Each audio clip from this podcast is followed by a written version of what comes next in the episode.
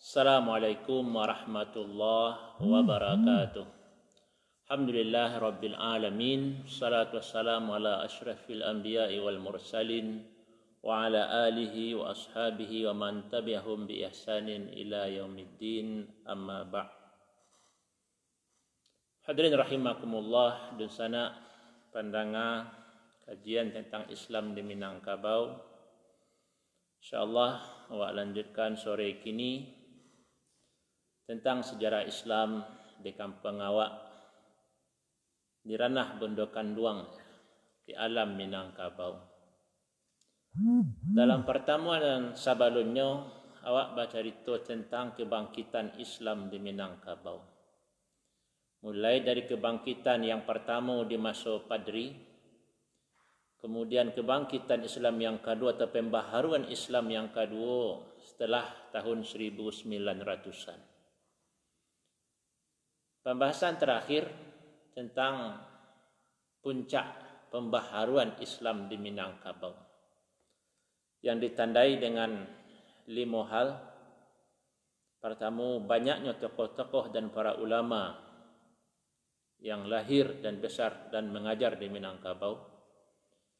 Yang kedua, banyaknya sekolah-sekolah agama, madrasah-madrasah, diniyah-diniyah, tawalib, sekolah-sekolah Muhammadiyah di Minangkabau. Yang ketiga, banyaknya penerbitan-penerbitan buku-buku ya, padaran kitab yang sangat luas di Minangkabau. Termasuk jual beli buku antara Minangkabau dan Timur Tengah. Yang keempat, banyaknya pengiriman-pengiriman da'i dari Minangkabau ke, ke Sumatera, ke Aceh, ke Palembang, ya, berbagai daerah uh, di Nusantara. Dan yang kelima, maksudnya pembaharuan di bidang politik dalam pergerakan dakwah di Minangkabau yang sangat nampak dalam berdirinya Permi oleh Ilyas Yaakob Mukhtar Lutfi alumni Al-Azhar Mesir. Ya, begitu juga masuknya pelajaran umum ke dalam sekolah-sekolah yang ada di Minangkabau. Sesuai juga hukum alam, setelah pendakian ada penurunan. Setelah sampai di puncak, maka yang terjadi adalah kemunduran. Sama juga sejarah umat Islam di Andalus Spanyol di Portugis ya. digambarkan oleh Abu Bakar Ar-Rundi kulli syai' iza tamma nuqsan. Segala sesuatu kalaulah sempurna maka akan kurang. Dan Abu Hasan Ali An-Nadwi cendekiawan ada ulama muslim dari India pun pernah menyebutkan masyarakat itu hanya tak bagi dua. Ada kalaunya mundur ada kalaunya maju itu je awak di Minangkabau sebelum kemerdekaan awak mengalami kemajuan dari segi keilmuan, dari segi pendidikan. Dan setelah kemerdekaan terjadi kemunduran. Kalau dari segi perjuangan, berarti kemerdekaan itu adalah puncak perjuangan untuk meraih kemerdekaan. Perjuangan para ulama telah berhasil memerdekakan dari penjajahan. Alhamdulillah. Namun dari sisi ilmu pengetahuan, khususnya ilmu agama, setelah kemerdekaan terjadi kemunduran. Niko bisa wak lihat dari beberapa sisi. Yang pertama, bergesernya kepemimpinan ulama. Sebelum kemerdekaan, mulai dari zaman Imam Bonjol, Bahkan salah satu kesuksesan Imam Monjol adalah menempatkan ulama sebagai unsur pimpinan di Minangkabau. Begitu juga tokoh utama dari gerakan Padri, Tuanku Nantuo, dia adalah seorang pemimpin di Minangkabau. Semua permasalahan sosial yang terjadi di Luhak dan Tigo Lapeh Karau mengadu ke Tuanku Nantuo. Kau ada yang kemaliangan, pencurian di jalan yang orang yang menggaduh, dilaporkan ke tuanku nanti. Apalagi setelah padri. Karena di setiap kampung, di setiap negari yang mengikuti gerakan Tuan Imam yang kelah imam, yang kelah qadi. Ya, ulama telah menjadi pemimpin di tengah masyarakat bersama dengan para penghulu. Sampai menjelang sampai kemerdekaan, ulama tetap menjadi pemimpin di tengah masyarakat ulama berhadap-hadapan dengan penjajah Belanda. Dan itu lawak ceritakan tentang pembaharuan kaum tua, kaum muda. Ya, ulama terdepan dalam setiap perjuangan. Ulama maka memimpin pemberontakan melawan penjajahan seperti Haji Abdul Manan dalam perang Kamang. Maka setelah kemerdekaan kepemimpinan beralih dan jadi pemimpin di tengah masyarakat bukanlah penghulu, bukanlah ulama. Tentu saja pemerintah yang baru berdiri.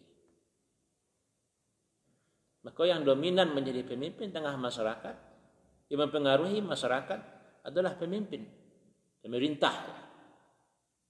Tidaklah ulama dan tidaklah penghulu. Apalagi di awal-awal kemerdekaan terjadi agresi Belanda yang pertama agresi Belanda yang kedua. Dan itu siapa yang menentang? Para ulama. Karena Buya Hamka adalah panglima pertahanan kemerdekaan untuk Sumatera Tengah, untuk Sumatera untuk Sumatera Barat. Begitu juga Haji Jalaluddin menjadi wali parang di Malala. Begitu juga Haji Abbas diangkat jadi imam perang, imam jihad di wilayah Minangkabau itu ulama. Di satu sisi masih menonjol kepemimpinan ulama untuk melawan agresi Belanda satu ataupun dua. Tapi secara sosial di tengah-tengah masyarakat, posisi ulama itu berkurang dengan adanya pemerintah. Sehingga kaum tua, kaum muda menyadari hal itu. Maka tanggal 10 Desember 1950 selesai agresi Belanda diadakanlah pertemuan para ulama tentang keprihatinan kondisi sosial di tengah-tengah masyarakat Minang.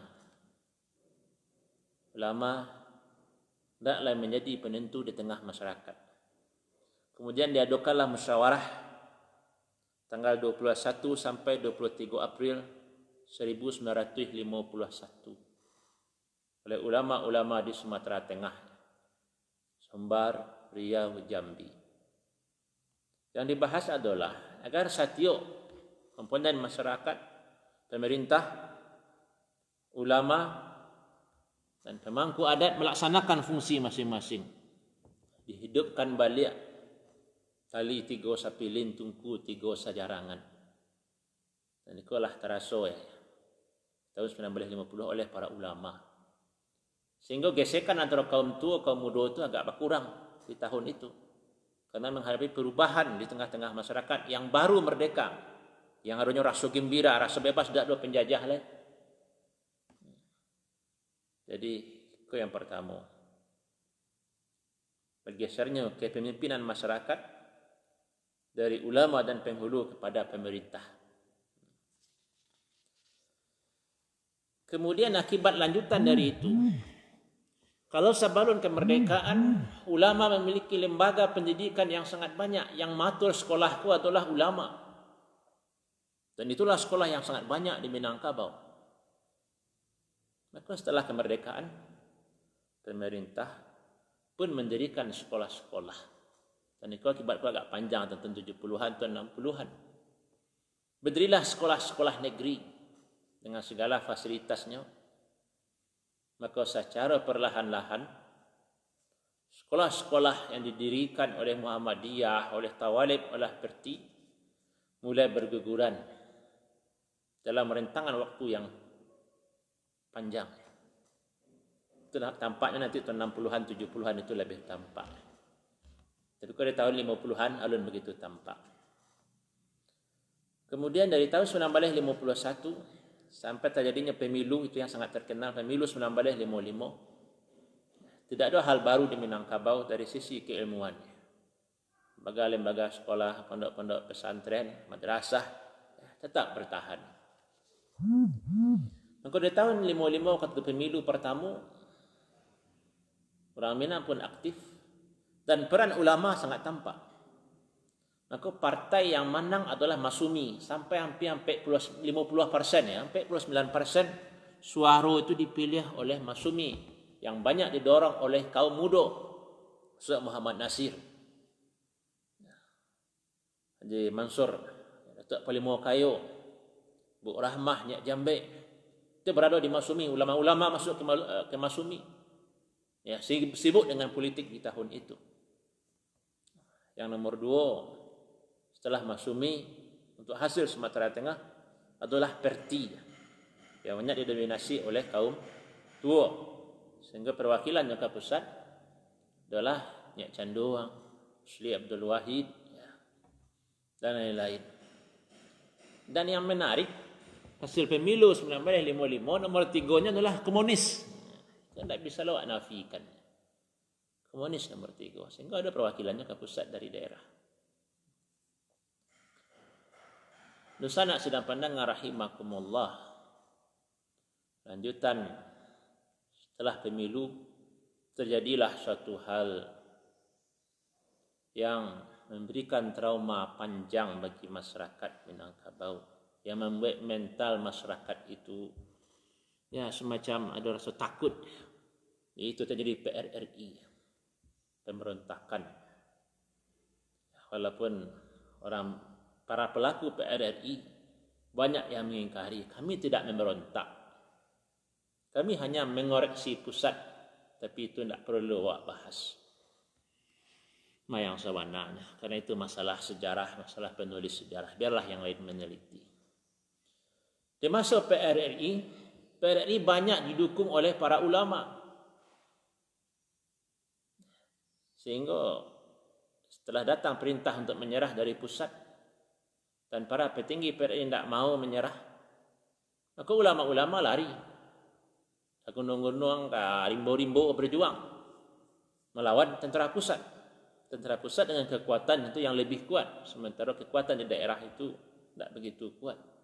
Eh, berjalan beberapa bulan, lewat setahun peristiwa itu. Banyak didukung oleh para ulama. Termasuk ulama yang tidak di daerah. Ya, seperti Datuk Palimau Kayu. Bila ada di duta besar di Baghdad. Tapi bila menyatakan mendukung gerakan PRRI. Sehingga disiarkan secara luas. Kita bisa baca dalam biografi beliau ya. Biografi uh, Datuk paling mau kaya ya. Jadi gerakan PRI banyak didukung oleh para ulama. Dan awak sama mengetahui akibat dari PRI walaupun ada pengampunan secara umum oleh Presiden Soekarno ada trauma.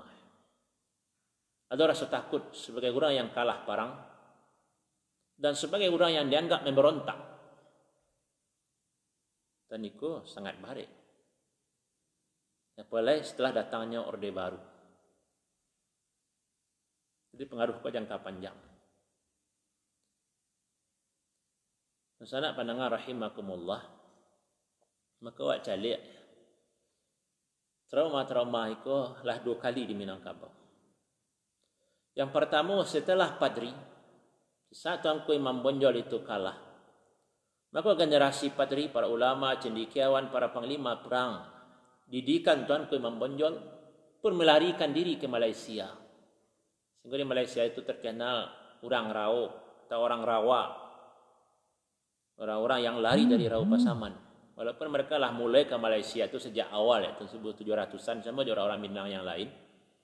Tapi gelombang besar lari ke Malaysia itu adalah di masa Padri. Sehingga setelah Tuan Imam Bonjol, ulama-ulama tidak muncul di Bonjol ulama-ulama tidak muncul di tidak ada pewaris Tuan Kurau. Karena banyak yang menyingkir, melarikan diri ke Malaysia. Ke daerah-daerah lain. Dan itulah yang terjadi sesudah PRRI. Sebelum PRRI, perantau Minang di Jakarta hanya sekitar 100 ribu. Karena di saat perjuangan pra kemerdekaan, waktu dibantu Balai Pustaka, itu orang-orang Minang lah banyak yang jadi pengusaha di Jakarta. Sebelum kemerdekaan lah banyak orang yang jadi pengusaha. Namun sebelum PRI diperkirakan ada seratus uh, seratus uh, ribu orang Minang di Jakarta. Namun setelah PRRI naik 500 persen. Maka tahun 1970-an orang Minang diperkirakan di Jakarta lama sampai 500 ribu.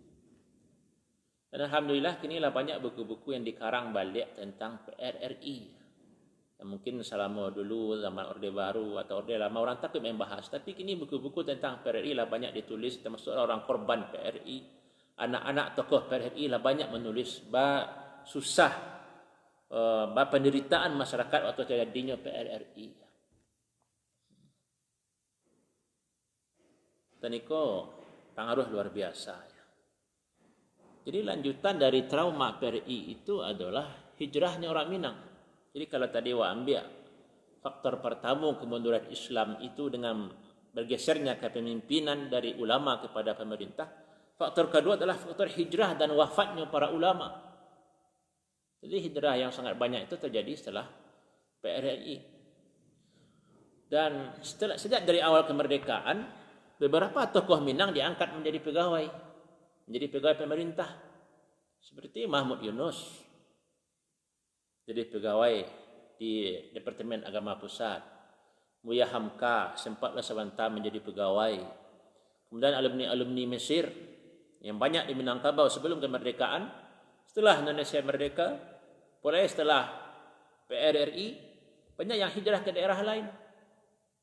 Banyak yang jadi dosen, waktu di BIN atau UIN Jakarta kini, itu didominasi oleh orang-orang Minang. Waktu dibuka IAIN, ya, perguruan tinggi Islam di Pekanbaru. Tokoh-tokoh dari Minang sampai ke Jogja. Sampai ke Kalimantan seperti Haji Jalaluddin ya, ketua MUI setelah uh, Datuk Pelimo Kayu. Bila menjadi pegawai Departemen Agama Kalimantan, bila alumni Mekah. Jadi faktor kedua membuat kemunduran Islam di Minangkabau. Wafatnya para ulama dan banyaknya ulama-ulama muda penerus yang hijrah ke provinsi-provinsi lain yang terutama banyak yang dosen di perguruan tinggi Islam kerja di Departemen Agama. Hadirin rahimakumullah. Sebelum kemerdekaan jalan kemerdekaan, tokoh-tokoh kaum muda yang sangat terkenal pun banyak yang wafat. Ayah Buya Hamka dibuang oleh dibuang ke Jawa, kemudian menjelang kemerdekaan beliau wafat. Kawan-kawan beliau Haji Daud Balingka wafat tahun 48 Nyak Jambe tokoh kaum muda wafat tahun 47 1947 ya, yang tu tu yang kaum muda lah banyak yang meninggal dan yang generasi baru generasi Mahmud Yunus banyak yang hijrah ke daerah-daerah lain menjadi pegawai departemen agama menjadi hakim itu pun banyak itu tahun 70-an terutama jadi hakim di pengadilan-pengadilan agama yang tersebar dari Sabang ya. Di Sumatera, Kalimantan, di Jawa, Sulawesi itu tokoh-tokoh yang menjadi hakim banyak berasal dari daerah-daerah di Minangkabau ya. Termasuk kemudian ini sampai hijrahnya para ulama adalah trauma PRRI itu sendiri. Hmm. yang menyisakan rasa takut Makanya kini awak caliak. Ulama-ulama gadang di Minangkabau yang lahir setelah 9 balik sampai 45 ke kurang tampak. Ya, ulama-ulama terkenal Minang itu banyak yang lahir sabarun 1900 sampai 45. Termasuk yang tua-tua kini Buya Mas'ud Abidin itu lahir sebelum 45. Ya, Prof. Amir Syarifuddin itu lahir bila sebelum 45. Maka sulit awak mendapatkan ulama yang lahir setelah hampir 25 sampai tahun 70-an. Kemudian baru muncul ulama-ulama baru yang ulama-ulama muda ya. Yang tutur seketik pada awak itu yang tutur lahir ya sekitar tahun 70-an atau 68, 69. Yang pendidikannya lah tahun 80-an. Yang trauma PRI rasa takut itu mulai uh, berkurang lanjutan dari itu tadi yang lawak sampaikan ya. Setelah PRNI tahun 70-an, jadi awak masuk ke tahun 70-an, sekolah-sekolah pemerintah semakin banyak. Mulai dari PGA, pendidikan guru agama, pendidikan hakim, banyak sekolah-sekolah yang didirikan oleh pemerintah. Dan sekolah-sekolah itu magih peluang karajo sangat banyak. Tamat dari PGA langsung jadi pegawai, jadi guru. Ya, PGA kan sama aja SPG, Sekolah Pendidikan Guru. Semua JSGO, sekolah guru olahraga. Tamatnya tingkat SMA, langsung jadi pegawai. Ya, dengan segala fasilitasnya. Sehingga anak-anak Minang, yang tamat-tamat tawalib, tamat sekolah Muhammadiyah, tamat diniyah, tamat perti, tamat tarbiyah, tahun-tahun 70-an itu, banyak yang jadi PNS langsung. Kurang umur, ditambah umur. Di tukar data, panjangkan umur.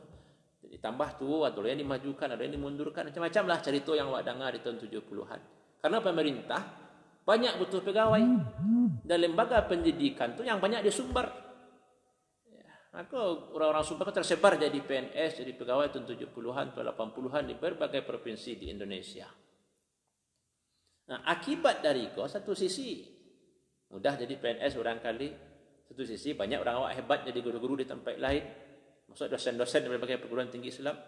Nah, dan di sisi lain, orang bakaja ke sekolah negeri, Sekolah-sekolah agama mulai kurang diminati. Maka sekolah-sekolah terbiah yang tidak begitu kuat, begitu kuat akhirnya tutup. Sekolah Muhammadiyah akhirnya tutup. Sekolah-sekolah Serikat Islam pun tidak terdengar lah. Bahkan untuk 80-an banyak sekolah-sekolah diniyah, sekolah tawalib berubah menjadi sekolah negeri, sana dinegerikan. Mungkin ada plus minus. Tapi kalau mencaliak dari segi kurikulum, tentu kurikulum itulah seragam dia pusat. Pada tahun 78 atau 75 ada persamaan ijazah. Mau tidak mau madrasah di Sumbar, pesantren di Sumbar harus mengikuti kurikulum pemerintah. Dan itu bedanya pesantren yang ada di Sumbar dengan Gontor. Sehingga ada orang menyebut kalau ingin menceliak bantu A sekolah tawalib lama pergi ke Gontor kerana kurikulum belum berubah. Gontor sampai kini tidak ikut ujian nasional. Kalau ingin ikut ujian nasional, pergi surang cari di luar. Tamat di Gontor ke pasal cari ke sekolah lain. Sementara mayoritas pesantren di Sumbar kini lah memakai kurikulum nasional dan kurikulum pesantren. Otomatis jam baraja anak dah bagi. Kalau dulu belajar bahasa Arab 10 jam, kini tentu 5 jam. Karena ada pelajaran-pelajaran lain yang harus dipelajari. Jadi tidak bisa awak berharap alumni man kini harus sama je pergi alamo. Tak bisa. Begitu juga alumni pesantren Minang kini awak ingin sama lo jo alumni tahun 60-an, tahun 70-an. Tak mungkin. Karena dari segi jam beraja salah kurang lah. Dari segi kuantitas jam beraja salah pasti kurang. Lalu nawak baca cerita kualitas guru lah. Guru-guru yang hebat tamat-tamat pesantren di Minangkabau tahun 70-an, tahun 80-an dan mayoritas jadi pegawai. Ya. Yang kalau hanya jadi pegawai di kantor-kantor, ya kalau jadi guru mungkin masih bisa mengembangkan ilmu. Tapi kalau di kantor-kantor, ya. Jadi yang saya santiang pesantren banyak yang jadi PNS, Sementara yang untuk mengabdi di pondok itu, uh, mungkin yang di bawah itu lah. Ada yang pada pek pada itu. Maaf ya kalau ada yang tersinggung. Ya. Dan itu berlanjut. Jadi kalau dulu mungkin 80-an alun terasa banal lah pesantren ikut ujian nasional, ikuti pelajaran umum. Karena di sekolah negeri, di PGA pun agama 70 persen, umum 30. Nah, di tahun 90-an lebih terakhir di Bali di sekolah agama di Senawiyah di man pelajaran agama itu ah, tinggal 30 persen umumnya 70 persen. Kan terjadi di awak. Dan orang awak cenderung ke sekolah negeri itu. Kalau di Jawa pesantren bisa bertahan. Ada pesantren yang sampai kini dia ikut ujian nasional hanya ujian pondok saja. Kalau ingin ujian nasional tambahlah ke sekolah lain cari di luar Sementara di Sumbar hampir-hampir tidak ada pesantren yang tidak ikut ujian nasional. Nah, itulah sejarah panjang kemunduran ilmu-ilmu keislaman di Minangkabau. Ya, kalau dulu sebelum tahun 90 di setiap man itu ada jurusan agama. Jadi ada jurusan biologi, ada jurusan fisika, ada jurusan agama. Itu sebelum 90 sudah 90 MP yang ada MAPK dan itu di Sumbar Cik di Kota Baru. Ya. Kan di Sumatera Tengah malah di Sumbar, Riau, Jambi, Cik di Kota Baru itu tahun 90 sampai sampai 97. Man yang masih punya jurusan agama untuk di Sumbar hanya man Kota Baru. Nah, lah tahun 2000 biko baru mulai ada man lain tu buka jurusan agama. Itu ndaklah banyak dan kurang lo diminati. Sana rahimakumullah. Jadi Buya Hamka dalam buku beliau dulu pernah bercerita Bahasa orang Minang tahun-tahun 50-an, tahun 60-an masih banyak ke sekolah pesantren, ke madrasah seolah-olah semuanya ingin jadi ulama. Kau komentar Buya Hamka. Tapi tahun 90-an ni kau mulai kurang. Ya. SMP-SMP, SMA-SMA lah dua setiap kecamatan. Ha, makin lama makin banyak SMP, SMA. Sementara pesantren dengan segala kemampuan barangkali dari segi biaya terbatas mulai berkurang dan berkurang. Kelah kenyataan ilmu-ilmu keislaman di Minangkabau yang semakin lama semakin kurang. Akan tadi awak menyebutkan di awal sebelum kemerdekaan kitab-kitab besar itu banyak dipelajari di Minangkabau. Kini walaupun di pesantren masih dipertahankan kitab tu, tapi mungkin yang dipelajari hanya beberapa lembar. Tak ada waktu untuk mempelajari yang banyak dan guru-guru pun semakin susah ya. Pembiayaan di pesantren pun ya, susah. Sana rahimakumullah. Dan kini ya setelah tahun 2000 jadi cerita sebelum tahun 2000 ya. Kini muncul ada keinginan sebagian masyarakat balik untuk menghidup-hidupkan pesantren, membuka rumah-rumah tahfiz dan itu awak syukuri dan perlu awak dukung. Sehingga awak Minangkabau yang dulu disabui lautannya ilmu agama bisa lawak balikkan. Maka awak sangat berharap setiap daerah di Sumbar ada pesantren-pesantren yang memang fokus misi utamanya adalah mendalami ilmu agama. Jangan hanya tertempu di Padang Panjang atau sekitar Bukit Tinggi. Awak ingin di setiap kabupaten kota ada pesantren yang didorong oleh masyarakat dibantu oleh Pemda dan memang konsepnya tafakuh fiddin mendalami ilmu agama itu fokus utama mendalami tafsir mendalami hadis dalami fikih itu sangat butuh dia awak setiap kabupaten kota bahkan kalau bisa setiap kecamatan ada orang-orang tempat-tempat pendidikan orang-orang ingin jadi ulama hanya dengan cara seperti itu ilmu-ilmu agama bisa hidup kembali di Minangkabau. Sehingga bisa orang banyak mendalami hadis, mendalami hmm. tafsir, mendalami fikih. Dan itu butuh kerjasama awak bersama, butuh bantuan awak. Dulu pesantren itu gadang karena banyak yang mendukung, masyarakat mendukung. Boleh dengan posisi kedudukan ulama yang sangat besar di tengah-tengah masyarakat. Coba bayangan, ayah Buya Hamka tu pergi ceramah di bawah orang tandu, yang kira orang tandu tu. Itu diceritakan oleh Buya Hamka. Pergi ceramah daerah-daerah sekitar Bukit Tinggi. Kalau tinggi perhatian orang ke ulama, tinggi perhatian orang ke pesantren. Anak-anak yang sekolah di pesantren itu didorong oleh masyarakat.